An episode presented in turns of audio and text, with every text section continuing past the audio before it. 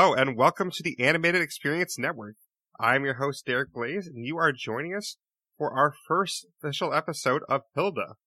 Hilda's a great TV show on Netflix, and it features this girl named Hilda as she adventures throughout her world and uh, encounters all these different creatures and, um, you know, different people, and it's a really interesting experience, and it's very graphically sound and we're going to talk about that. If you missed it, you can go back and check out our preview episode of Hilda before you listen to this episode if you want to, because our preview episode kind of goes over the characters you're going to meet. It kind of goes over the world a little bit more, and it gives you a good um, starter to kind of get into this world and get into the show before you actually enter episode one with us, because we aren't going to spoil the show today, but we are going to spoil what happens in episode one beat by beat in some of our segments, but of course I can't do this alone, so I do have a guest with me today, my co-host for this podcast. Welcome back, Elizabeth. How are you? Hello, Derreck. I am doing very well. How are you? I'm doing good, thank you. And I'm excited to talk some Hilda. You know, I, I rewatched it and uh, going back through episode one was amazing. Um, I really love the world. Like, the world is so colorful, so energetic, and just, it's nice to see this world. It feels like relaxing to sit I world. absolutely love it. Although I will say I'm very grateful that I do not have to look at a 500 page contract written in point oh four font. Uh, I don't even think they make a magnifying glass strong enough for me to be able to read those contracts. But yes, um, yes. it was a great episode, and uh, I'm excited for us to to pour through it and to, to really explore this world. And I can confirm too that uh, Elizabeth's contract to appear today was not 500 pages. No, no, so and it was not in .04 font, so that's excellent. I, I appreciate exactly. it. I appreciate uh, um, readable font. That's that's good. And she's able to see me today without signing the contract. Yeah. So like we're we're doing so it's, much better. It's so. fantastic. See, we, we operate a lot better than these elves in the show. yeah. So. uh, well, you know, um, I do come from a, a bureaucratic um, background, so I'm actually quite familiar and um, with with all of the uh, very tedious processes that these elves are uh, adhering to. It's amazing. No, I agree. I mean, like they have so much paperwork for like everything, and you know, this is just episode one, but throughout the series, we see that like literally every like action they take, there's paperwork involved. I so. would call them litigious elves. that is true. And you know, if you want to break a contract, there's a certain way you can break a yeah. contract, which we'll get into later yeah. in the show, which is actually cool. but why don't we start getting to our segments? Uh, segment one for each show on this network is always what's the theme of the episode, and we just kind of, you know, briefly stop down and say what we think the theme is. So for me, the theme today was persistence. Uh, in this episode, I think this episode is about persistence because no matter the odds or how many times Hilda is told it's out of one elf or another's hands, she doesn't give up and she keeps a positive attitude about fighting for her home. Because in this episode, like, a bunch of different elves all tell her, "Oh, it's out of my hands. We, we can't, we can't, you know, stop this. We can't stop, you know, uh, getting you evicted from your house. We can't stop this." And Hilda's like, "Okay, can I talk to the next person then? Can I talk to the next one?" So, for me, this is really about persistence and Hilda's drive to um, get done what she needs to get done. Um, I like that, and I agree. It, it definitely persistence is required, and um, without her persistence and perseverance, um, who knows what's going to happen, right? Um, well, actually, we do know they leave. they have, they would have to leave. But for me, the um the theme I was I did a little bit different. It's eminent domain and old world versus new world. Um, so what we're seeing here is, uh, to me, it, I saw this kind of as a version of, you know, when a world goes from being um, uh, agricultural based to industrialized based, and you move on to all sorts of things. The government or the people take over land to, um, you know, use it for their needs. And I feel like what we're looking at here is kind of a reverse eminent domain. They're saying your house is on our property. We need you to leave. And um, right. they've also got the old world, which is, you know, they show uh, at the beginning going through, you know, at the very opening, it goes showing through from the city and then taking you into the you know the wilderness area. So for me, I saw the theme um, kind of deeply as a uh, old world, new world, uh, moving to industrialism and eminent domain. I guess that makes sense. I mean, you know, we had two different very themes there, but I mean, you know, both themes I think really apply. So Yeah.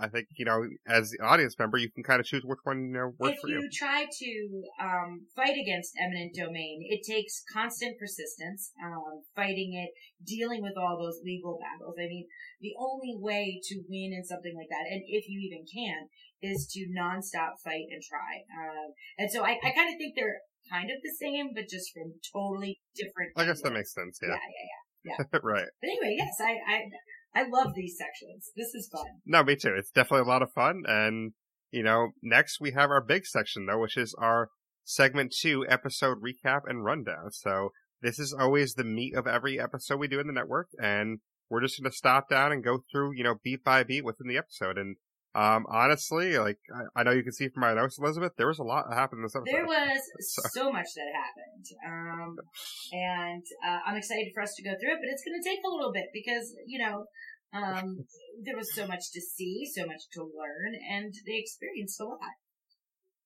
Exactly. But the show does start, which I want to uh, stop on this first. It starts with an amazing intro theme, and honestly, this is one of the best intros I've seen for any animated show because it has really upbeat music that you know kind of uh, makes you pumped and happy to see the show. And it shows so many creatures and scenes from the show that like it gives you kind of a preview, sort of, of like what this show is, what you're about to watch, and you know, kind of the vibe of the show. So like, I think this intro theme is one of the best themes I've seen. It's almost like one of those um, posters that shows you all the characters from a particular universe. You know, they, they, they've got, you know, like uh every single character that's there, what the whole look is. That's kind of what they do. They fly you over the the whole idea of what Hilda is and where they are, the world is. I, I loved it. Yeah, it was really cool. Yeah, I agree. It's, I mean, props to you the people that made the theme, uh, intro here because honestly, um, in my opinion, this is the best theme of the shows that we're covering on the network right now. Like this, this gets number one for me out if we're ranking themes. I, of So, course, barely even paid attention to it, Derreck.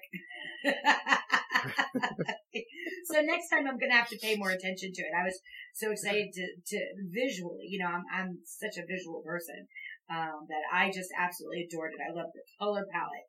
I loved, um, you That know, the sense. drawings. I loved, uh, the softness that they put in the, um, in the drawings. They don't have really hard lines except for like in hair or different things, but like in nature and stuff, most so so much of it is rounded and soft and I just you know seeing that whole opening, I just I loved I loved the artistry of it. No, I agree. It's very interesting, and I definitely love the artwork for this.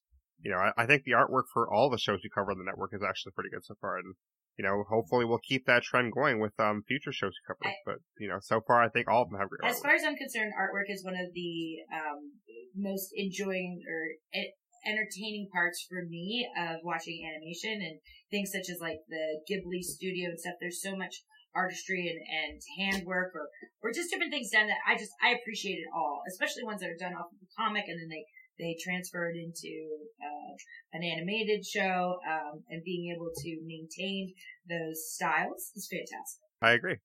But, you know, kind of to get back to our recap a little bit, um, so the first actual scene we have in the show is a bird flying over a water area, and it's flying over the town of Trollberg. And this bird, we actually know from future episodes, is called the Raven, but we don't know that now. But, um, that's a very minor spoiler for people, you know, because, I mean, it doesn't really matter what the name of the creature is, but, you know, you'll find out more about that Raven in the future episode soon.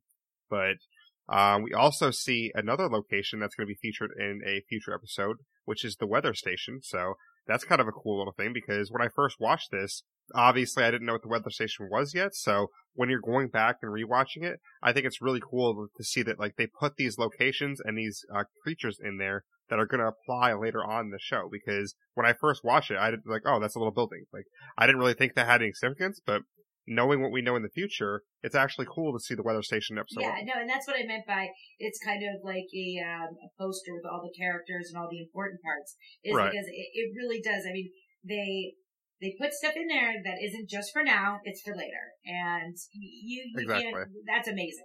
I love it. But moving along the recap here, we come upon Hilda for the first time. She's crossing some rocks with Twig. Um, she almost drops her journal, but Twig catches it for her. Twig is her pet deer fox, which is pretty cool, honestly. Like Twig, you know, shout out to Twig. Twig is awesome. The so best. Definitely love Twig. Love Twig. And then Hilda um, is about to fall in the water, and she rides a water spirit um, to cross the rest of the way. So um, that is very interesting, you know, because we don't know what water spirits are yet in the show and stuff like that. But it's cool to see, you know, she rode across one. And then basically she goes into the woods, and we see even more creatures. We see a field of flying ball-like creatures, and I'm actually blanking on the name of what these creatures are right now, but if you remember, you can tell me. But I They're know it comes in a future episode. I, I'm blanking on the name. They're they're wolves. Uh, what did I? Woffs, woffs. There you go. is that what they're Remember called? that? Woffs. Woffs. Woffs. Oh, I call them. Uh, um, Yeah. To me, I wrote this as uh, um, that she's Hilda catches Twig in her arms as she's jumping the rocks when one rises up and comes to life, uh, running up a mountain with a snow cloud above her, uh, as only as, as a pack of puffy, cute wolves fly across the sky. they were so cute. So I don't know what they are, but I thought they were wolves. That's so No, it's woffs. It's uh, W O F F S. Ah, that's okay. So. Okay. Yeah, because I've watched it with the captions on before. and I remember that name now, but I just couldn't remember the name until you said like the different Yes. word. I'm like, oh yeah, it's woffs. I also so. love how in the scene, um, there's a snow cloud just following only her. You know, um, as she's walking up and she's holding Twig, you know, you know, the snow is falling, but the cloud is only over her. I just thought that was very funny. No, I agree. I think it was pretty cool actually. Which I think one of the most interesting things, like for the start of this episode, is I wrote down here that we don't get our first dialogue of the episode until two minutes in, and I think that just kind of shows how amazing the scenery and the setting mm-hmm. is because we actually got a lot in those first two minutes, and like for me, I don't know about anyone else watching, but for me, I didn't even realize. Oh, it's been two minutes and I haven't even heard a word Yeah. yet. Like, because when Hel- when Hilda finally speaks, I'm like, oh yeah, they're supposed to be talking in a show, right? Like, oh, oh, Yeah. damn. Like, because I, I kind of like I kind of forgot that like a show is supposed to have talking usually. I'm like, oh yeah, like people talk in this thing, They right? were doing Okay. such great visual storytelling. There was no need to use words, and uh, you've got to appreciate a show that um, utilizes that truth and doesn't just shove words, words, words, words, words into everything in exposition. Right. Versus they just let they show us this is the and in a really gentle, sweet way. I agree, and I think that was really cool actually. But Hilda then finds a peculiar rock. It's a rock that has a really pointy uh, protrusion from it, and this is the troll's nose. And she tells Twig that this is a troll rock, and they have found a rock with a long pointy nose. And she takes out her sketchbook. She wants to draw the rock, and we basically learn from Hilda that during the daylight, trolls are rocks, but when the sun goes down, she says they are doomed because the troll comes to life. They're doomed. I loved that. I was like, uh, she's not going light on those terms. She's like, you know, oh, if they wake up, by the Yes. way, we're doomed. It's fine. It's fine. No. I loved that. But uh, Twig still doesn't trust her. Twig, you know, still feels a little bit uneasy. So because Hilda sees this, she's like, "All right, Twig, how about this? What we'll do instead is we'll tie a bell to the troll's nose, and then when the bell rings, we know the troll's awake, and that means we should run." So I thought that was kind of Yeah, clever. that was, um, I loved the idea, although they didn't just hang that on, threw that bell over and it wrapped itself around like a grappling device. I loved how they did Right. that. That was great when it went up there. I was like, oh, that's, that, that was great. But then we, it does make sense how the show, this concludes, um, seeing how tightly they threw that. Yeah, no, I agree. Uh, I, I think it's um definitely interesting how they decided to do that, and I, I think it kind of leads to some interesting um play in the episode later. So we'll, we'll get to that a little bit later Yeah, in the recap. it's the same but- reason you don't tie a string um, too tightly around your finger or bandage it up too tightly. That's exactly. when I threw when they she threw that up there and like and it just wrapped around like this grappling hook and stuck on. I was like, oh, that's interesting. And then later on that pays off. Very true. And the troll rock actually awakes at night, and we see a giant mouth with lots of teeth, and it chases Hilda and Twig through the Hey, woods. can we just point out that she decides after saying that she's doomed to sit there, sketch, and fall asleep. that's true. That's true. they did just that. Well, I guess I mean she knew the bell was there, so she had the bell as yeah, cover. I guess gave her a sense of security that maybe she shouldn't have had. exactly. But one of the interesting things that comes next is actually that they think they can outrun the troll, and um, Hilda basically thinks, "Okay, we're safe." She stops for a moment and she sees a giant footprint, and she mentions a forest giant, but she's like, "That seems like a lot bigger of a footprint than a forest giant." So basically, that tells us there's different types of giants in this world. There's forest giants and some other type of giant, apparently. Yes, I cannot wait to find out about all of them. I agree, and we'll find out more about some other giants soon. Um, the troll finds them again. They start running away, and Hilda and Twig find a spot to hide before running all the way back to her house. So they run back to her house, and Hilda thinks, "Okay, we're safe. I'm home. This is all good. You know, everything's good. Twig, we're safe." And then they hear the bell coming out of the woods towards her house. The troll finds her at her house, and Hilda and Twig are like, "Oh crap, we're, we're probably screwed, right?" But then the troll actually drops to his knees and he has a tear in his eye and he tries to grab at the bell, showing that he can't reach the With bell. his tiny little T Rex arms. Yes. Yes, I think. He put that so he couldn't even take that darn bell off his nose. So then Hilda recognizes why the troll is upset. So Hilda unties the bell from the troll's nose and the troll and the troll uh, grabs her, opens his mouth, and Hilda's like, "Oh crap, I'm about to get eaten here." And the troll kind of roars a little bit, and Hilda's like, "Oh," like Hilda's like scared, of course, but instead there's actually a little bit of a twist. The troll rolls out his long tongue, and at the end of his tongue is Hilda's sketchbook, and uh, the troll gives Hilda her sketchbook back, and then basically she utters one of the most prominent lines in the series, which I wrote down, which is "Such is the life of an adventurer." So that's kind of like the theme of the series, sort of, and um, it's really cool to hear her say that line for the first time too. And can I just say, this troll is just so sweet. It woke up, it had this tight bell wrapped around its nose, it went running after Hilda trying to ask her to fix it, and then on top of that, he g- gives her back her uh, sketchbook. Um, you know, that's a, that's a, that's a positive mark on the side of trolls. I agree. Yeah. And when we get to our segment three later on, um, there's actually some interesting minor differences in like how this all plays out. So I'm excited to get into that a little bit. Yeah. Awesome. because I, I will say as a little bit of a spoiler that um, the first comic pretty much follows the same story, but there are some interesting differences that uh, we'll get into later. Fantastic. But basically, the next morning we um, meet Hilda's mom for the first time, and Hilda's mom makes her some tea, and then suddenly a very interesting character enters the home. Um, yeah, what, what character is this, Elizabeth? Okay, so this is Woodman. Yes. and um, he cracks me up. I, I swear to God, Woodman is I like a Woodman. visual non sequitur. Every time Woodman, and he's pretty much a non sequitur, he just enters in and it's totally different, you know. And then his attitude, you know, he's just just wants to lay here, man. And you might want to. It's a little drafty in here. You want to close that door, Derreck, that I came into and did not shut. Thank you.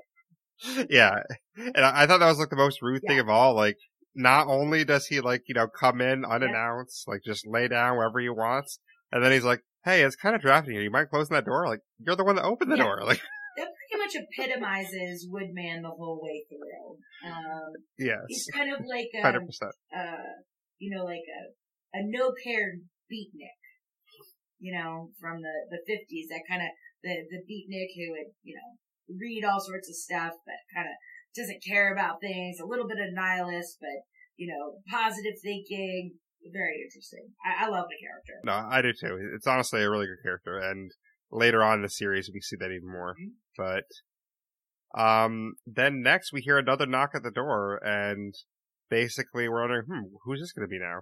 And it's actually a tiny letter from what is described as as the hidden people. And Hilda kind of gets angry um, because we find out that after her mom uses a magnifying glass, it's basically an eviction notice, and And um, the, the hidden people are trying to evict them. this week. So I just want to point out they've received six notices and are suddenly surprised. That is a good Yes. point. well, and the other surprise with that too is like after six notes, Hilda finally decides to write her Right. first note. Like, I mean, I, I would have wrote a note like sooner than that, Yes. but Hilda writes a note of her alone telling uh, them to leave her alone and basically that they're nice people. And she sticks it outside.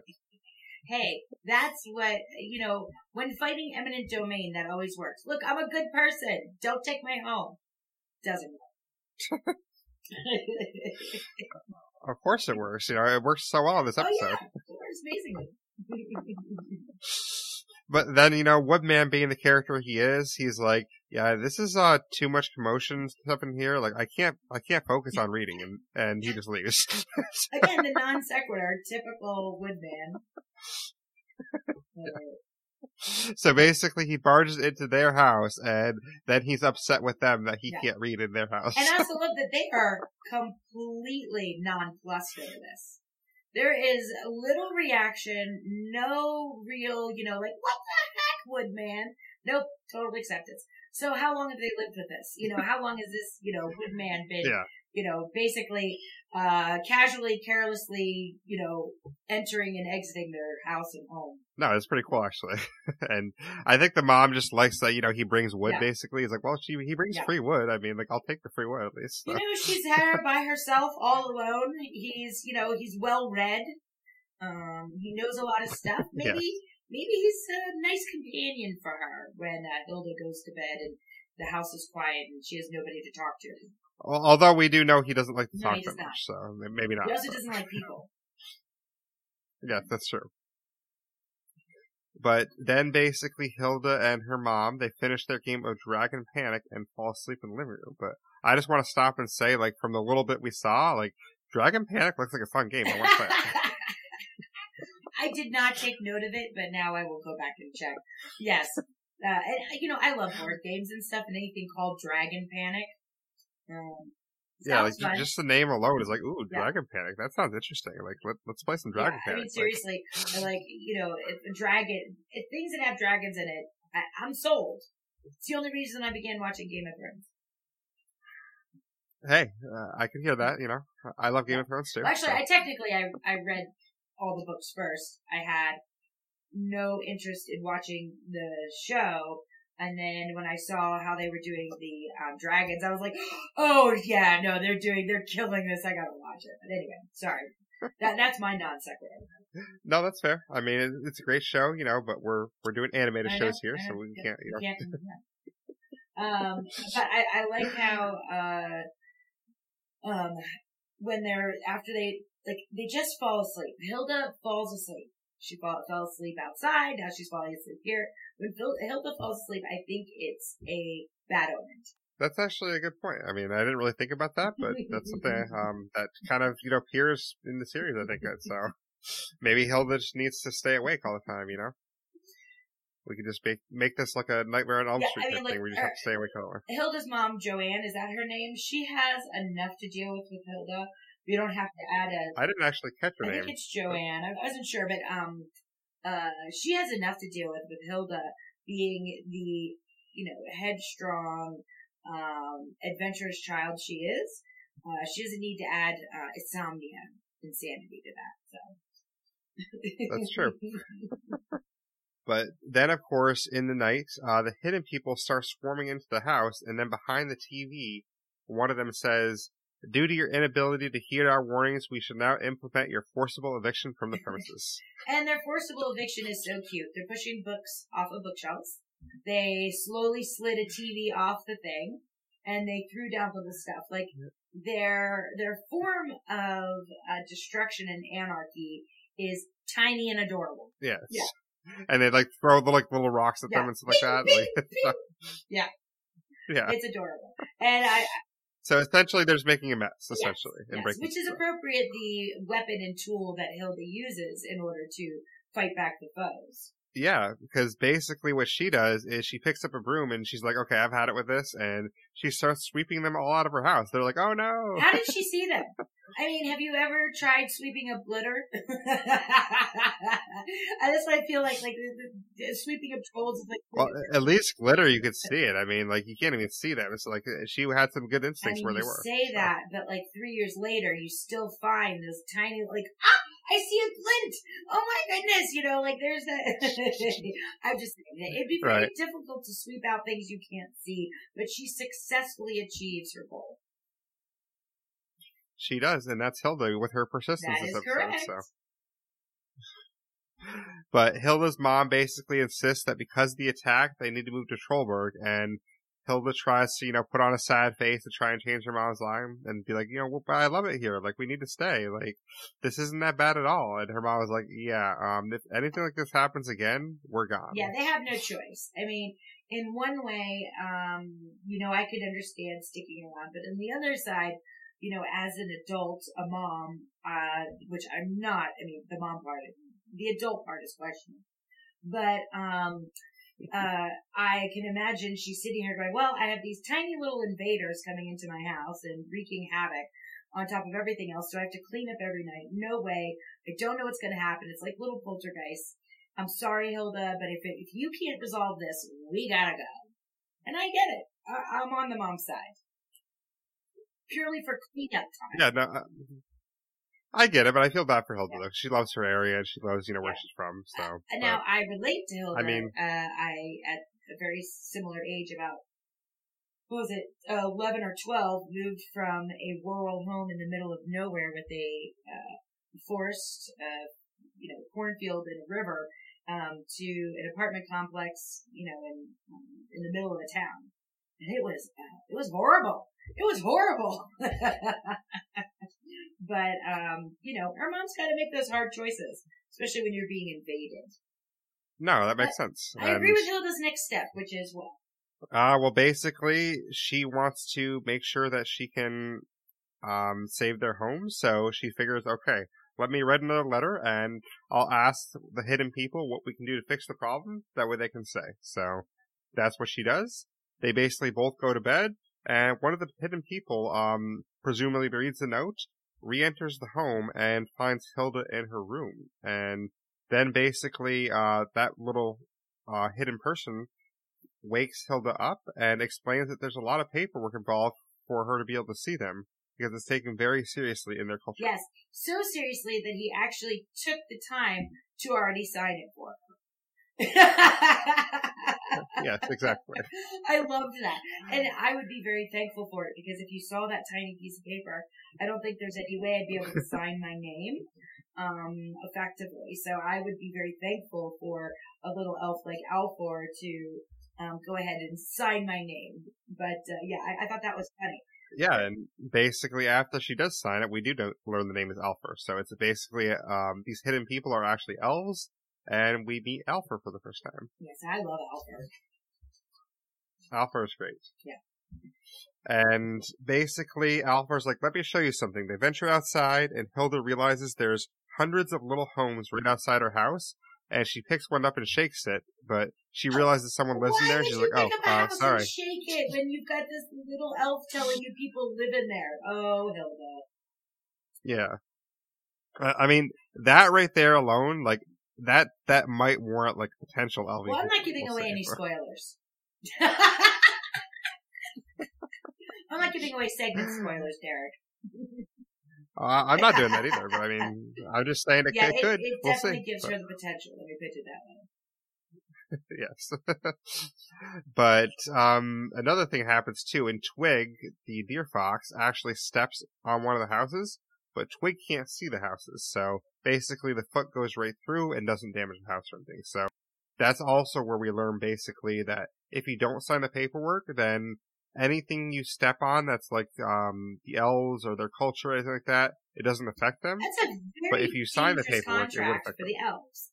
Let me just say that because Yes. they're tiny and the people are big, and as soon as somebody has a, has signed the contract, they have the full capability of destroying your town simply by laying down and rolling over. That's actually true. They could just lay down, roll Yeah. over, and like destroy all It's those just a houses at very dangerous contract for them. Uh, I would keep everybody out, out. I would not let anybody know if I lived in an invisible uh, town. The true. only way anybody could see it is if the side of this.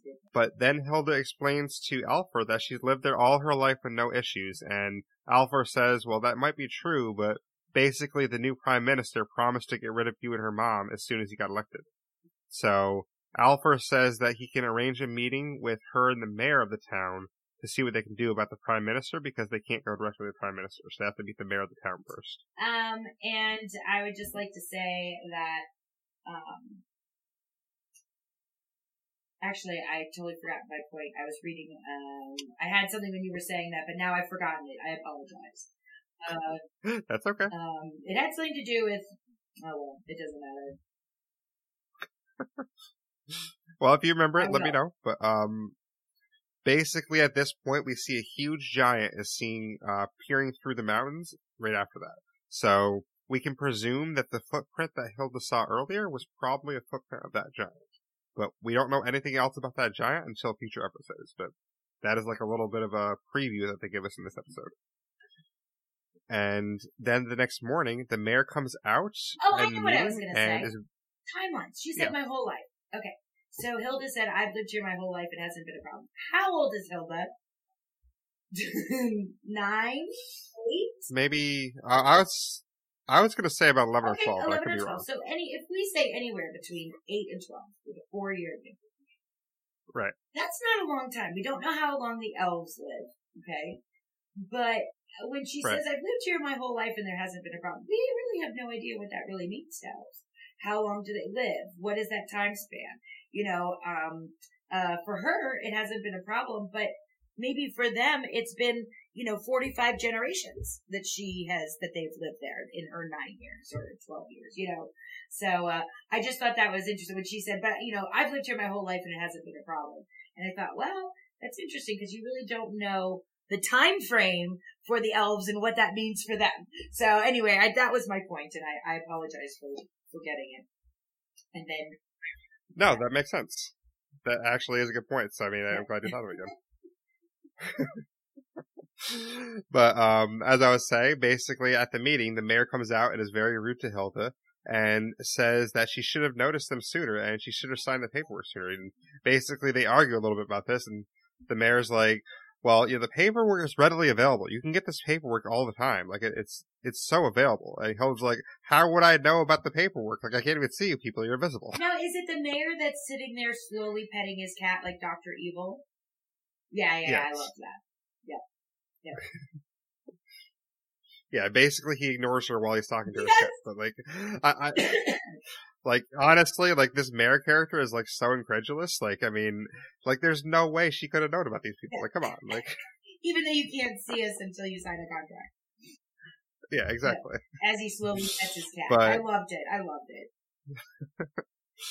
Well, and as I said with the persistence piece with the theme of the episode, um, the mayor says, you know, a common line that we keep hearing uh, throughout the episode after this is that it's out of his hands, and basically, um, the prime minister is the only one who can do anything about canceling her eviction. But um, it's a common line that these elves say. It, it's out of their hands. They don't even have yeah, I love that part. Um, well, you know, uh, it's it's difficult when when you have uh, unilateral rules and um, you know you have to follow. It's very easy to just say, "Look, not my problem. This is Right. the rule. You gotta go." But uh, luckily for Hilda, you know, the kitty named Angelina actually uh, finds a nice bed in her hair, and the kitty's like, "Oh, this is pretty cool. I, I actually like, like this hair." And then the mayor sees that the kitty's in her hair. She's like, "You monster! Give me my cat back!" like as if like Hilda like purposely stole it. And Hilda's like, "What?" But then Hilda's like, "Oh, well, I could use this though." And like, well, you could have your cat back if you tell me where the prime minister is. Or else your cat could just lay in my hair the rest of her life. Like, Yes, and this this storyline um, is continued in other episodes, and I like the fact that he is, you know, so incredulous. Although I, one of the things I was going to say earlier, and I again forgot as we were going on, is that with, uh, you know, they say that ignorance of the law is not an excuse, and that's one of the things they're using here. You know, Hilda may have been ignorant of them and of the law, but unfortunately, that does not give her a way out from their rules. And uh, that's kind of what they're saying. Like, oh, sorry, just because just because you didn't know about it doesn't mean you get to to not be punished for it. Um, which is a very difficult uh, thing to fight. Um, but I love the kid, the cat. I love that it gets stuck. In, I love that he's more concerned about the cat than anything else. Yeah. I mean, it's apparently a silkian purebred or Yeah. something like that. And he's like, so we like, you know, and uh, it's pregnant as well. So, Yes, it is. but um, basically after this, Hilda takes off straight away to meet the prime minister because she's told that uh, the prime minister lives behind the Fjord, which is like a big waterfall, and we see a lot more houses along the way. And then um, Hilda suddenly gets tackled by a rabbit, and she's like, "Oh, this is a really cute rabbit. This is nice." And then Alfur's like, "Oh, this is not nice. This is actually the prime minister's cavalry." And then over the hill, we see a ton of rabbits like start coming down the hill, all being ridden by elves. I bet people in Australia really get fearful when they see this. You know, the the the rabbit invasion um, that Australia deals with. I loved that so much. Um, and as we did our review of Kipo and the Age of the Wonder Beast, I think it's funny that in both first episodes we have big rabbit seeds. It's great. That's Yeah. true. That's true. Maybe they, you know, uh, talked to each other when they made Yeah. their episodes. So like, oh, let's both have rabbits. Which they attack Hilda. They throw um, little rocks at her, basically, and she's like, "Ow, ow!" It's like hurts. Like it's not anything doing like super damage to her, but like she's like, "Ouch!" but basically, um, all the elves and their rabbits retreat pretty fast because Twig steps in, and all he does is just growl, and they're all like, "Ah!" and they all run away. Yeah, that's uh, Twig. I love you. You're the best. So Twig saves the day. We need to get Twig a um, a cape.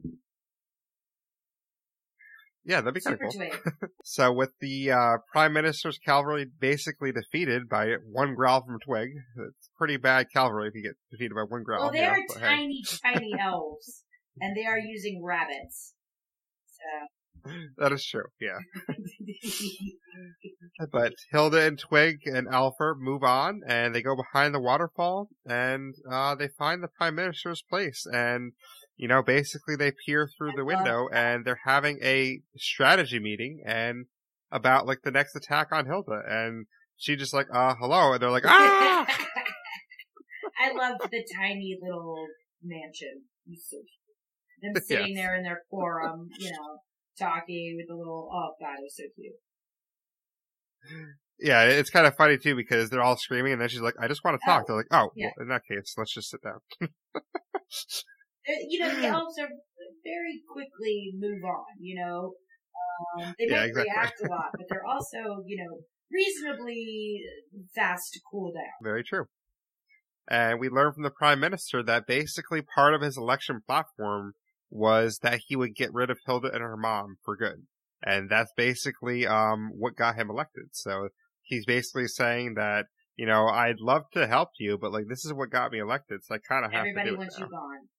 Sorry, girl. Yeah, and what are some of the things that he says are the problems they have with her and her mom? Uh, I do not remember. Hold on, let me see if I have it in my notes. What do you, what do you got here? Well, he explains that their lights are too bright, they're they're too loud, and they keep babies up, and they always step on their houses. So that's like the main problems. their their lights being too bright. You know what? These are legitimate complaints. Had have you had a neighbor Yeah. with lights that are so bright that they just you know pierce into your house, or they have those you know um, outdoor you know big spotlights? Oh my god! So yeah, I can see how that. and I mean, especially when the neighbors step on my house, I always get mad about Yeah, that. Yeah, when too. I have a So phantom foot constantly walking through my house. yeah, exactly, uh, which does no damage but does upset me and my equilibrium. Yeah, I'm unhappy about it. Yeah. exactly. And essentially, Hilda's like, okay, well, we can turn our lights down. We can, um, you know, be a little quieter, and you know, I can get my mom to sign the paperwork that we don't step on your houses. And they're like, she's like, see, it, it's all good. We we can take care of this. And then the prime minister kind of um echoes the same thing, and he's like, it's out of my hands, and I don't even have hands because because you are sworn enemies of the king. So this has been going on for years, and basically you're sworn enemies of the king. So I can't really help you. I just love how it's, Yeah, you know, like, so sorry, too bad. Too bad, so sad. Sorry, Hilda. Pretty much, yeah. It's just pure democracy at work. No, I'm sorry. Bureaucracy. exactly. So then Hilda goes off a little bit and she starts to cry a little bit until Twig licks her face and uh, kind of cheers her up a little. And it's nice, you know, Twig kind of noticed she was sad and helped her out. So that was nice. Um, and then basically she asks Alfur if he'd be able to take her to the king, kind of expecting that he'd say no. But um, Alfur kind of feels bad, I think, and he's like, okay. He pauses for a moment. He's like, I'll do it, but it's a tough journey, and we're gonna have to leave the day after tomorrow because I have to get ready for it. I think uh, Hilda has enchanted Alfur. Maybe, yeah. I mean, Alfur's kind of like her little buddy now, and basically, you know, the episode ends with him saying that it's actually closer to home than she might think. So that's kind I of like a little uh, teaser for the next yeah, episode. he's um is great, and um he really took her like he has he has to like her. He has to like who she is and want to help her because he is going very far out of his way to help the monster living in the room. I agree. And, you know, that's kind of our uh, recap of episode one. Like, episode one was a lot of uh, stuff happening, but I think it was a very cool introduction to this It world. was, fant- it was really fantastic, even though I'm overusing the word. Um, and it was uh, very informative. Um, they didn't waste a single second, even if there was no dialogue. And um, I was really happy with this first episode.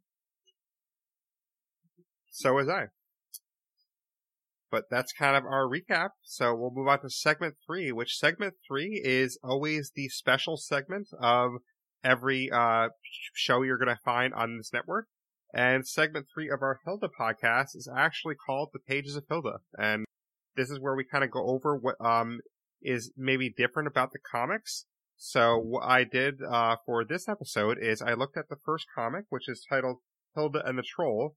And uh, for this comic, I kind of went through it and looked at some of the differences, and we're going to talk about those a little bit. Um, or some of the things that are in the comic that, you know, are uh, interesting, kind of things. And the first thing I notice is right on the first page. I don't know if you can see it when I'm Mhm. showing you, Elizabeth, but right on the first page here, there's a very nice map, and it shows all the locations that are like important to the show and stuff. It shows the Woodman's house, the Great Forest, Hilda's house, Troll Rock, the Wilderness, the Rock Pool, the Old Bridge, Trollberg, the Blue Forest, the Woods, and the Ruins. Which that last one, um, I was kind of interested in that. Maybe I don't know if you could see it there, the Yeah. Ruins, but um, actually, I'm curious what that is because as of the end of season one, I don't even know what the Ruins are yet. So I'm curious, what is the Ruins? Are we going to find out what the Ruins is at some point? Um, I don't know. Uh, I'm trying to remember. I've already watched season two, but uh, luckily I can't provide spoilers because I don't remember that detail. Well, maybe we'll find out eventually, but we'll see. But um, I didn't go beat by beat, but then I I did make a note that like there's a very beautiful drawing of the house and things like that. So like there's really beautiful drawings in general in this book, and um, I definitely enjoyed a lot of those. But one of the curious differences is actually Hilda is drawn a little bit differently in uh, the comic, and I thought that was uh, like a lot of her clothing looks the same, but I would say the biggest difference is like her facial features. I'm moving So in- I don't know if you could see that there, Oh, but wow. Yeah, so her facial features are definitely a lot. So not just the, fa- so, So- her face is drawn almost completely differently. Um, the structure of it, Yeah, I the agree. nose, the eyes. Um, they keep the hair and the rest of it, but her face is absolutely Right. altered. Yeah, that's crazy. Yeah, it's it's interesting. Like, but it still kind of has like it's still fully recognizable, Well- but um, she's she's definitely drawn I differently. though. think that the, her face in that in, that comic doesn't necessarily match the same detail they put in everything else, and it also looks a little bit like a um, Hey Arnold uh kind of look maybe or something where you know it just doesn't quite match the rest of the animation style. Like looking you know i could see how they had to change it just because it it didn't it didn't maybe look human enough or it looked more like the troll you know um designs it was very it's a very simple design versus now our more complex face So that makes I like sense. Yeah, I, I think it's just cool to see the difference at least, because I mean, you know, I think the show they might have had to um, model after the actress a little bit more too, potentially. So that could make sense a little bit. But um, one of the interesting yet. things though is discuss the what? actress that plays that voices Hilda. I absolutely adore her. Um, but we can get Yes, into that. uh, in Bella another- Ramsey, Yeah, correct? well, we can get into that in another episode. But um, she is uh, the the voice. Her voice is so distinctive, and she just I. I really don't know if Hilda would be as good as it was without. Which you know we did shout out Game of Thrones earlier. Uh, Bella Ramsey was on Game of Thrones. yes, she so was you know Mormont, and uh, she Correct. was the the the tiny queen who you know verbally slayed all of the uh, the men around there. It was amazing. She was so awesome. no, she But was yeah, really so cool. um, and she's cool in this too. Great. But um, I think one of the interesting differences I noted right at the start though is in the comic we actually start inside Hilda's house, where in the show we start in the wilderness. So, um, and it's also clear from the depictions from basically the first couple of pages that she's going to look for things to draw the next day, such as the troll rock and things like that. Um, but in the show, she's already in the wilderness. So I think that's a very interesting depiction where, like, I guess for the show purposes, they decided to just cut out this part where she starts at her house and start in the wilderness instead. And I actually think that, yeah, I was going to say for me, I think that it's actually a good choice because for the show, basically you can kind of show what the wilderness is. Like everyone's seen a house before, but no, not everyone's seen this wilderness or this Right. world, but everyone's seen a house. So like I think it's a, a good choice on there's their really part. not much and meat to that, right? So they've got her wanting to draw Right, new exactly. things. Um, if if they had started out that way, I think the it would have been a, a very different and maybe much slower episode. Uh, I agree. And I like the fact that, you know, you've got those details in the comics. If you want to go and find that, you can source that material, but they didn't need to put that on screen. Yeah, I think it's cool. And one of the things that's actually cut out of the show is it's not that important, but um, in the comic, Hilda actually spends her first night outside of her house in a, a tent, and there's a big rainstorm, and she's saying how much she likes, um, you know, being in her tent in the rain, kind of thing. And then in the morning, she utters her famous line, uh, "Such is the life of adventure." So they kept that line from the comic, but I, in my opinion, they use it in a much better way in the show. Like she used the line in the show after she had an encounter with the troll and survived it. In the comics, she says the line after a rainstorm. It's like you know a big difference there, in my opinion. um, and I showed you a couple pictures like the tent and stuff like that. Like you know, it's it's a cool tent at least, but um, so pretty much the most of the rest of the weather comic kind of follows along. You know, um, what we were thinking in the show. Like, there's basically a small scene where she's talking to her mom and she says, okay, I'm gonna go out into the wilderness and find things to draw. And her mom basically says, I'm gonna, uh, well, draw me something nice. She's like, I'm gonna draw rocks. And her mom's like, oh, great. her mom's like, okay, well, I guess, I guess that's something you could do.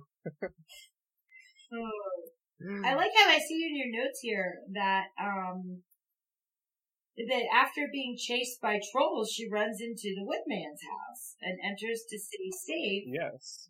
And uh, here is where the Woodman actually helps Hilda realize that the bell is torturing the troll instead of the other way around. Um, Yeah, which is interesting. And I thought one of the more interesting parts is in the show, we do eventually see Woodman's house, but it's not until very many Right. episodes later. So I thought it's interesting. In the first comic, we see Woodman's Right. house. And um, in the show, we don't see Woodman's house for a while. We eventually get there, but it's not for a long time. And I think it's kind of interesting how in the comic, basically Woodman is kind of more of a willing participant of helping Hilda early Yeah. on.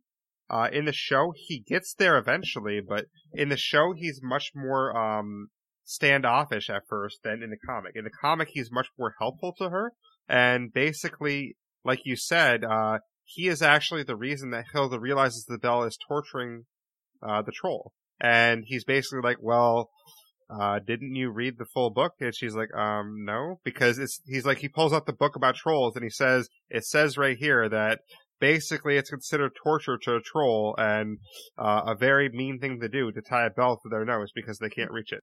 And she's like, oh, well, I didn't read that. And he's like, well, you should probably read the whole book. Yeah. um, what I like about this is this tells us that uh, it, it gives us more context for Woodman actually in their relationship, and it actually explains Exactly. the scene where Woodman just walks in and lays down and reads. If Hilda just runs to him and goes into his home, they are far closer than is established in the in the animated series. Uh, so that's very, very Exactly. and it it now explains everything uh, as to their long-term interactions. Can I say that without being a spoil? No, I think it does, yeah. And I think it's really cool actually to see that because we get a lot more context, like you said. And Because you know, I will say Woodman was an enigma to me through the the season one.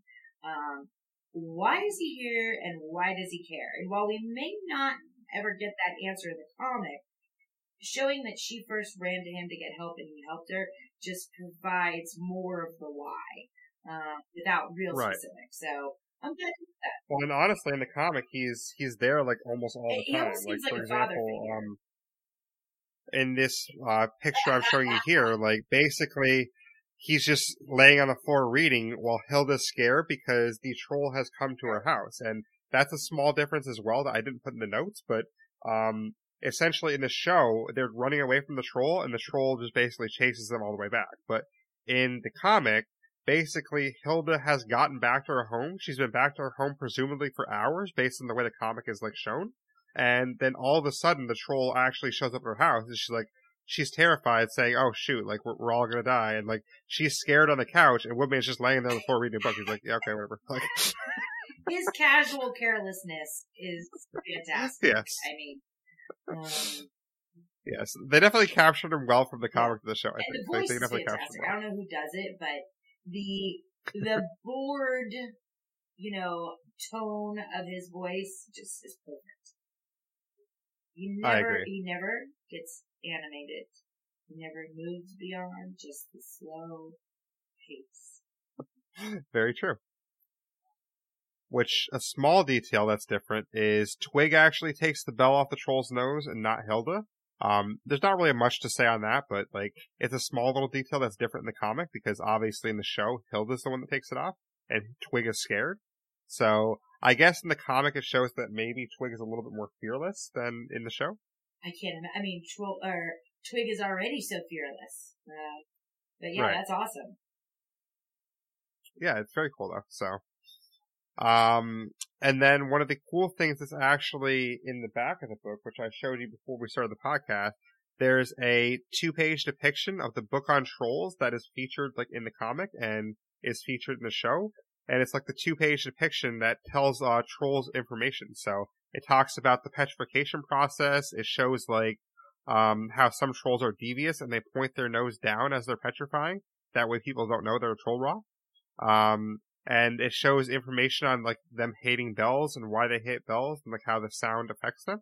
So it's actually very interesting and like these comics really do a lot to um help describe the world more. So like I definitely would um recommend that if anyone is interested in the show, you definitely check out the comics too. Fantastic. Yeah, I'm definitely gonna be getting him so I can follow along in this section in the future. Yeah, it's definitely a great read and like heck, I'll just show um obviously the listeners can't see it, but like one of my favorite depictions is this full page spread that's just literally a spread with no words, anything, but it's like Hilda's room with her desk and everything. It's like beautiful. That's gorgeous. It's like, a, yeah, it's gorgeous. So, um, and I thought it was interesting too that, um, this is called Hilda and the Troll for the first one. And in the episode, basically that's like the first half of the episode. The second half of the episode is obviously everything with the hidden people, the elves. Um, in the first comic, the elves don't appear at all. Like the elves aren't part of the first comic, but so the elves actually don't appear until the second comic book, which um, we'll get I'll get into that um, for episode two, and we'll kind of talk about how uh, comic two applies to you know basically the elves that we're talking about today from the show. So that'll be interesting for That's next cool, time. and I like it because what they did is they added um, two storylines versus just one. It gives us more Right. depth, and um, I do enjoy when they take the source material and they cut it into a structure where they can weave the storylines together. I've seen this before, where they kind of cut them and then line them up to the same and kind of tell the storylines in parallel versus in consecutive order. And um, I'm happy they did that. I did not know it, but I think it added more depth. And if we had stuck with just the exact, you know, page, page, panel to panel um, depiction, I think it would have been a kind of a boring episode. No, I agree, and I, I think that the way they did it really um, hit home for how they did the show. Like, I think the biggest uh, difference is like we talked about how in the comic where they start at the house and she just basically has a night like in a tent in the rain. I think that's a very good choice that they switched that for the show because as we said earlier in the episode, the first two minutes of the show is just literally depicting the wilderness and I think that's a great spot to start for the show because it really showcases the world. It showcases some of the creatures in the world. Whereas if they just started in the house and had her sleep in a tent in the rainstorm, like, I mean, that's probably gonna take a lot of people out of the show pretty early because like that's not really different at all. Like that, okay, a lot of people are in houses, a lot of people live in tents, Yeah. like you know, like so that's not So very different. ama- But like the world yeah, is the different. amazing part about this world i or the show and the, this universe they've created is the outside world and the everything outside of the homes, you know. Um, and to take, if we took that and just kept Hilda inside a house and then inside of a tent, we would have, as the audience, lost out on the wonder and being introduced to the outside world. So, um, I, yeah, I agree with those choices. And yeah, th- th- there's really no need to show the character inside a house and inside of a tent at the, you know, Exactly. or maybe ever. Well, and if anyone's wondering too, um, you know, this is the pages of Hilda. If anyone's wondering, there are actually tie-in books, which um, I've shown you like one of those tie-in books um as well. But there are tie-in books to the Netflix series and things that are meant for um young adults, pretty much. Like you know, there's a, a pretty big words in the pages. You know, it's, it's not that hard of a read. Like it's When you about say big words, you mean large font, not multi-syllabic. yes, sorry, yes, yes, pretty large font. Yeah, thank you for correcting me there. Yes. But um, yeah, like it, it's pretty easy read. They're about like 180 pages to 200 pages each, and um, it's meant for anyone I think like ages 10 and above. I'd say it doesn't say age limit on it, but I mean it's a fairly easy read for anyone 10 and above. I'd say. Um, and basically these kind of dive more into the world as well. So you might be wondering why we didn't cover that here. Well, basically in segment three, we're pretty much going to cover the comics and we will cover those uh, tie-in books, but that's probably going to be a special episode. we can- so we'll probably do a special episode at some point covering those uh, um, tie-in the books. tie-in books are almost all words and almost no drawings, correct? Correct. Just correct. Yep. Yeah, like there's some drawings in it, but it's few and far between. Like there's a little The bit of drawings you can see here, but like it's Yeah. mostly words. Exactly. Yeah. So the drawings are still nice though. But Okay, well, thank you, Derreck. That was great going through that. Yeah, you're welcome. You know, I, I hope everyone else enjoyed it too because I kind of like seeing those differences. Like you know, how does this differ from the comics? So I think people will be interested in that. Yeah, absolutely. Hopefully, at least so. But segment four is our character MVP and LVP points and current rankings. So obviously, we don't have current rankings because this is episode one, but basically, this is the segment of the show where uh, I will give one character an MVP point, and Elizabeth will give one character an MVP point, and we'll also do the same for LVP points. And we also get one bonus um, LVP and one bonus MVP per season. And basically, this is either a plus three or a minus three to a character, and we get to use it once per season. So, um, you know, whatever episode we want for whatever criteria we want. But um, we try to name these different for each show. So our MVP for Hilda is called the Adventure of the Week, and our LVP for Hilda is called the Troll of the Week. So, um, why don't you start, Elizabeth? You can either go with your Adventure of the Week or your Troll Okay. of the Week. I'm gonna start with my troll of the week. Um, uh, and I, I went back and forth on this. It really, it was up between Hilda and the character I ended up choosing. And I went through the reason why is because, um, Hilda fell asleep. Um, Hilda knew that she'd be doomed if not. She threw the thing, you know, so a lot of the problems were caused by Hilda herself. Right. Um, and then, uh, but eh, that wasn't quite enough. I ended up giving it to Woodman. and All simply because he's just there. We meet him, but he literally does nothing except, uh, leave the door open and then complain about it. and while, um, I you know, I that. wanted to, you know, I, I thought about, um, some other characters, you know, besides Hilda, but I really felt like when we're talking about least valuable players, the troll of the week, I felt like Woodman absolutely trolled us and Hilda and her mom. No, I can see that. I mean, I think he's definitely a contender, but um, for me, I actually went a different direction Yes. altogether, and I didn't go with one specific character. I actually um have my troll of the week as elvish authority figures. um, and basically we see this with uh both the prime minister and the mayor, and we kind of just see this running theme that elvish authority figures they just like you know claim all it's out of my hands like you know we you got to be evicted like i can't do anything about it i can't help you and um honestly i think like the unwillingness to work with hilda by the elvish authority figures is kind of his poor a little bit and the way they handle conflict by um just attacking her house and you know sending all these tiny letters when she can't even see them in the first place like i think they don't handle themselves very well with how they do things and um, honestly, I think the Elvish Authority figures definitely deserve Troll of the Week because, like, throughout the entire uh, episode, especially the mayor, like, the mayor is so incredulous towards Hilda, and like the mayor treats her like absolute crap, especially. So I thought about giving it to just the mayor by himself. I'm like, eh, I, I got to give it to the Elvish Authority figures in general because you know the prime minister's not that good either. Um, we haven't met the king yet, but the king isn't that much better either at first. So like, honestly, Elvish Authority figures as a whole, I think deserve the troll of the week. That's okay. I, I like it. I will say that um, I feel like they're the epitome of bureaucracy, of red Yes. tape. You know, they are they're the living embodiment of red tape, and in some ways, um, I felt like.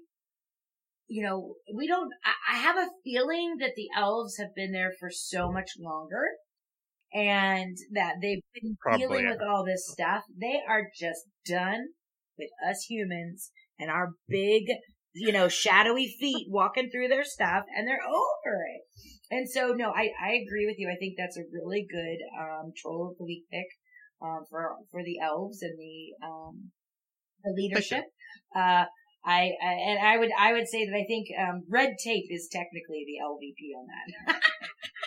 but I I mean, attitude, maybe, but like, compassion. yeah, their attitude But again, that, that too. the exactly. attitude and lack of compassion epitomizes what you deal with with red tape. Uh, I spent 20 years calling um, state offices and governmental uh, things to help people with employment and different stuff. And uh, you know, you will every now and then get the one person who is going to walk you through the secret um, pathways. But in general, most people you talk to are like, this is what you need to do. And if you didn't do it, too bad. If you need help, call the line or go online, but I can't help you. Bye. Uh, so, you know, like, Exactly. that's what I feel like, you know, Hilda's dealing with now with all of this is, you know, lack of care, you know, caring more about just the, you know, following the bureaucratic processes and, you know, wanting to get back to petting their uh, designer cat. I agree, and I, I think that's a good segue to actually what I picked for my adventure of the week because I have a pretty good dichotomy in my picks, honestly, and you know I went with Elvish Authority figures for my troll of the week. Well, my adventure of the week is actually Elf as well. Um, my adventure of the week is Alfur because I think Alfur is completely different than the rest of the troll bureaucracy, and Alfur has shown a willingness to actually help Hilda out you know, Alfur didn't have to go into the house, go into her room. He didn't have to prepare the paperwork to let her see him. He didn't have to try and help her and explain the situation to her. You know, like none of these other elves wanted to explain the situation. None of the other elves wanted to let them see her. None of the other elves brought her to the mayor and let her see the mayor. None of the other elves went with her to go visit the prime minister. Like Alfur went above and beyond to actually try and help her solve the situation because Alfur wanted peace as well. So like, I think for me, like, Alfur was hands down like a great choice for Adventure of the Week. Like I think Alfur really deserves Well. I concur because Alfur is mine as well. And Awesome. for So very very similar reasons. Um, but I'm gonna just go back to the um, explaining that I spent 20 years working through bureaucracy, and when you find that one angel who is going to help you and walk you through. They're literally, I've sent flowers to people. Like, you don't know how long I've been dealing with this and to finally have somebody fix it. Oh my God. Or to tell me that the secret, you know, door is or what little button I have to push or Right. what word I have to say that triggers something. Those individuals are the heroes of the everyday worker. and Definitely. I feel like definitely. Alfur epitomizes that. Um, and like I said, you know, Hilda is so lucky that Alfur likes her and that he's willing to go against all of the processes that are within, um, the, uh, elves, you know, culture to just walk her through and help Right. her. And, you know, she's so lucky because when you find that angel. So I 100% agree with you. Um, you know, if it wasn't for Alfur, Hilda and her mom would be, you know, carrying their bags into Trolberg right now. Exactly. Yeah, I mean, especially at the end too, when he even agrees to take her to the king. Like, I mean, that's like the king of his like entire culture, and he's like, okay, I'll Yeah. take it there. It's like, wow, like that that's pretty I, I just, I, so. you know, I would love to know, um, why Alfur likes Hilda so much. And I hope we, I hope we explore more into this relationship in the future. I agree. And honestly, like, I didn't really think of anyone else for the No. MVP. Like, did you think of anyone else like uh, that's considered? Yeah, like, cause I- I don't really think there's any other consideration anywhere. Like, I think if I had to pick someone else that like would be the closest, I probably would say Twig would probably. I, I was for say uh, that's who yeah. was floating in my head, but I, at the Yeah. same time, only because Twig is adorable. Well, I, I think also Twig like defended her with the rabbits and stuff like that too. So I, I think you could like try and stretch a case, like, but it, it, it'd be a Yeah. stretch, I think. But I think you could try and Yeah, stretch the it. only but- reason why they are at the point they are is because of Alfur right now. Exactly, I agree. Yeah, we are in agreement. which is awesome. So basically, that puts Alfur at a plus two. It puts Elvish Authority figures at a negative one, and it puts Woodman at a one. And I'll just remind everyone that we do get bonuses we can use uh, once per season. So we both get a bonus MVP and a bonus LVP. Um, I'm not using either one of mine today. I'm assuming you're not either. No, no, no. Yeah, episode one's too early for that, I think. So, yeah, so, Yeah. so I'll, I'll, I'll save mine If for we later. did it on episode one, we're doing it the wrong way. I, I agree. Yeah, I'd be like, oh, well, Alfur, Alfur, you got a plus five already. Alfur, damn. Like, Especially when it's universally agreed upon. That's the worst time to use exactly. it. Mm. Okay. I agree. But segment five is our episode ratings and rankings. Obviously, there's no rankings yet because it's episode one. But uh, for ratings, um, if you watch the or if you listen to the Kipo podcast, um, my rating here is a little bit different from that one. I won't spoil if it's higher or lower, but it's pretty close, but a little bit different.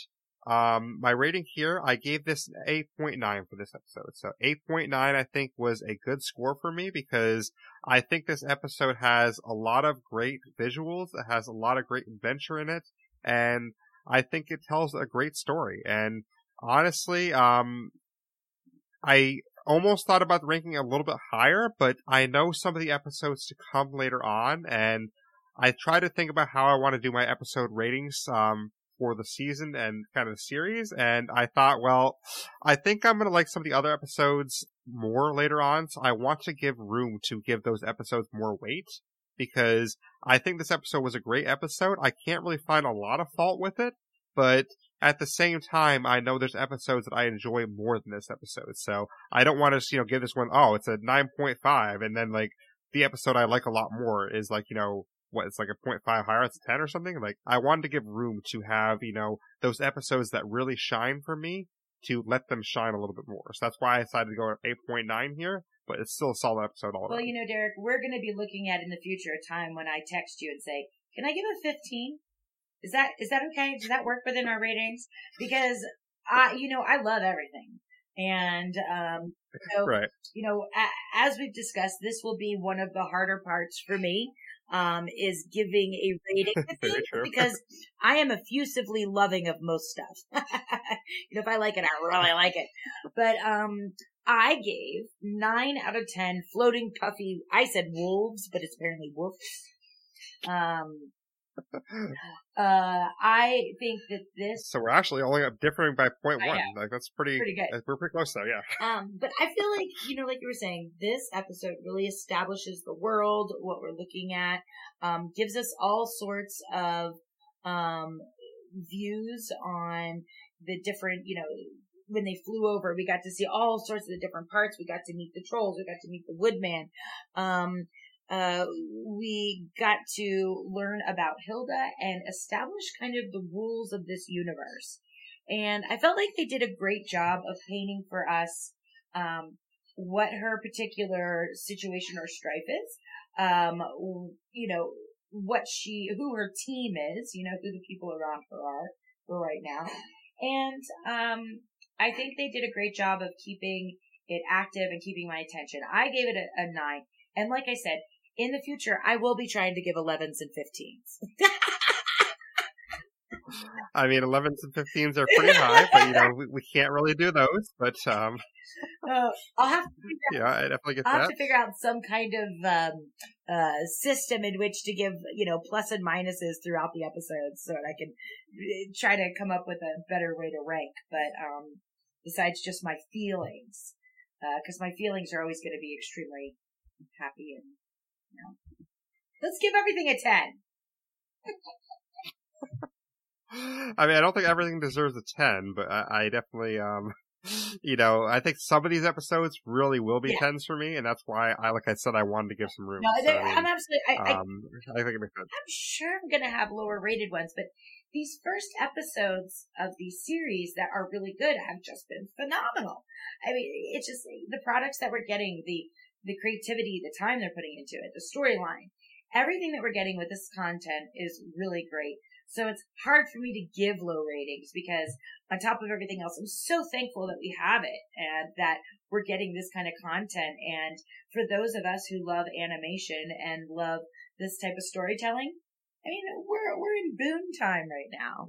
No, I agree. I, I think a lot of this stuff is really, really great. And like, that's why, you know, the shows that we chose to launch the network with, like, that's why we chose these shows because, like, I'm sure you can say that, you know, we went through a painstaking process to choose the four shows that we did. Like, we went through a lot of shows was and, more um, painstaking for the know, rest of you I guys, but I've already completed Netflix, so that's true, yeah. I just oh right, right, right. I I literally just rewatched a couple That's first episodes, and I was like, oh right, right, okay, okay. Um, but out Yeah. about eighty five percent of these shows that were on the list, I had fully watched. There was a bunch, you know, that are like when I was in my twenties and I was going out at night and uh, you know, uh, working in the morning throughout the day. There's no way I was going to watch some of those things, but um, for the rest of them, I got it nailed. Very true. All right. No, but I mean, you know, yourself, myself, John, and um our own hidden person of the podcast uh, went through like all these shows at the start of it, you know, and um yeah, maybe uh that'll be a uh, a hint or a spoiler we can have some future date later on because there was a hidden person behind the podcast that is uh not anymore. So you know that'll be a little teaser for you guys to hear something. Yes, on. sometime we'll do behind the podcast episode. exactly. but that does bring us to uh, segment six, which is our show closing. This is basically where we have Twitter links, announcements, anything like that. So if we have any like big announcements or anything, you know, this is where we would announce like, um, oh, we're doing a special podcast on like, you know, the, the books of Hilda or something like that. So, um, if we're doing something like that, we'll let you know that we can get feedback in, but, um, you can reach us at Hilda XP on Twitter. That's capital H for Hilda and then a capital X, and then a lowercase p.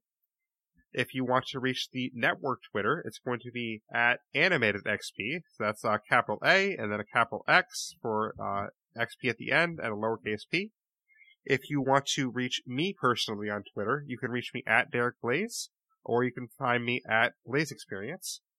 And we will have a show email as well. That is not ready yet, but um, look out for that probably by episode two or maybe after you hear this, it might be in the show notes after you hear this. Look out for that as well. But um, we definitely love to hear your feedback, especially those episode ratings, because um, what we didn't mention with those ratings is that for the third rating to do an average so far, we are going to have our third member of the show, uh, John. He's going to give his rating until we get some of your ratings as an audience. Once we get your ratings as an audience, then basically we'll use all the audience ratings combined as the third rating. And as you can but see, uh, how can people find you? well, as you can see from my rating abilities, we definitely need that third um, data point. So please start providing Exactly, them so that you can temper my over enthusiasm. Okay.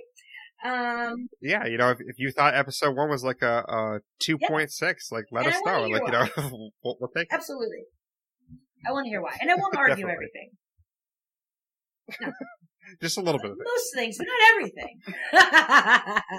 it. Right. Um, I Right. can be found um, on Twitter at at dot wacko d o t w a c k o, and I, I always like just pointing out that this is from the Animaniacs, um, not just to explain the one, but so that anybody that is interested in watching the Animaniacs should check them out. No, I, I think that's good, and I- you know, maybe at some point in the network. I We'll was do just going to say, but we'll it, you know, unfortunately, Animaniacs didn't fit our profile in which it's, you know, each, each episode is insular. Um, they go through all sorts of characters. So it, it didn't really fit what we wanted to do, but, oh, I love that show. All well, you never know. I mean, maybe in the future. Hey, so. I, you know me. I've pitched like movies, shows, everything. I've tried to get John, like John, because we're going to do another, and then, and we ended up getting to do a podcast. So, um, I'm ready to talk about it all, Derreck, and I can't wait for us to talk about the next episode next week. I agree. It's going to be a lot of fun, and I can't wait, you know, for the audience to hear it too, because um, the next one is a lot of fun too. So we'll get into that. You know, we'll get into um, what comic two brings us, and we'll talk some more Hilda. But um, we hope that you're going to enjoy that journey with us. So we will see you all for episode two. So thank you everyone for listening, and we'll see you next Bye time. bye. Bye.